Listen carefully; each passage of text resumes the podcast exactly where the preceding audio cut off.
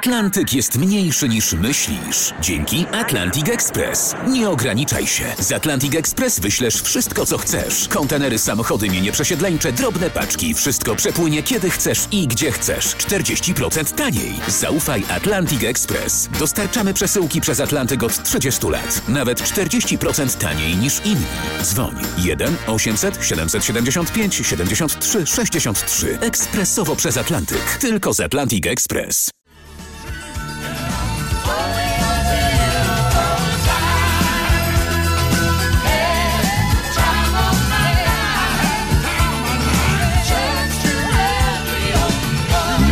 Dirty Dancing i Time of My Life. Moim gościem Krystyna Janda, ogólnie zadowolona, dumna z Polski ostatnich 25 lat, aktorka, reżyser, zaangażowana w sprawy publiczne, laureatka tytułu Człowieka Wolności. Jak powiedziała chwilę temu, podsumowując ostatnie lata polskiej transformacji, także w kulturze, w kinie, dopiero niedawno zaczęto opowiadać jednostkowe losy, które dopiero później można uogólniać. Jest i taka historia wśród ostatnich dokonań Krystyny Jandy, monodram Danuta W., autorska adaptacja książki Danuty Wałęsy Marzenia i Tajemnice. Premierowy pokaz odbył się w ubiegłym roku w Gdańskim Teatrze Wybrzeże w obecności prezydenckiej pary. Krystyna Janda w bliskich spotkaniach RMF Classic. Zaprasza Dariusz Stańczuk pani ósmy monodram, jak się tutaj doliczyłem, a mono, monodramy. Nie liczyłam. Sala treningowa, sprawdzian dla aktora niesamowity, prawda? Monodram. Tymczasem trema tam panią zjadła na tej pra, premierze. No I tak, powiedziała bo... pani coś pięknego, że zacznę jeszcze raz. To nie każdy tak by potrafił powiedzieć. Taki replay wcześniej w teatrze się pani gdzieś zdarzył? Takiej wagi chyba nie. Nie, natomiast tak stresowa sytuacja mi się też nie zdarzyła. No właśnie. Takie poczucie odpowiedzialności i takie poczucie, że nagle przed sobą mam egzamin, którego artysta nie zdaje. To nie jest zwyk, zwyczajne, że siedzą przede mną bohaterowie tej opowieści. Monodram się najczęściej mówi w pierwszej osobie.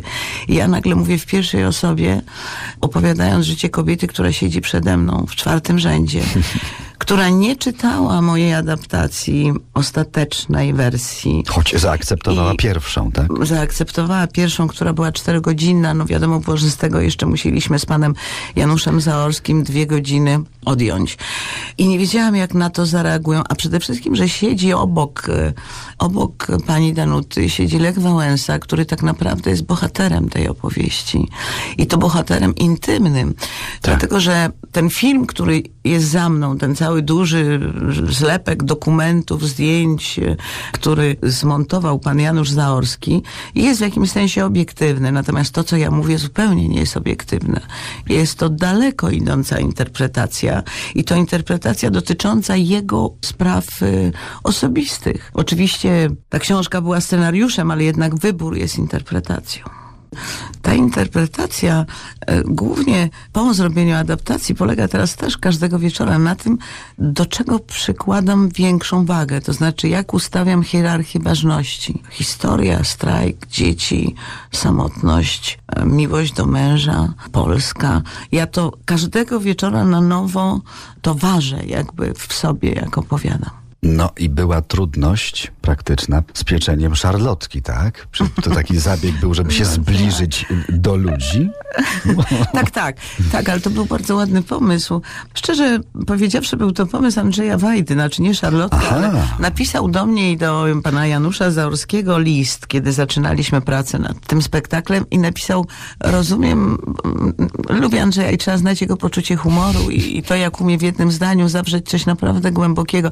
Powiedział, rozumiem, że o karmieniu piersią nie mam mowy, ale pomyśl o tym. Trzeba się czymś z ludźmi podzielić.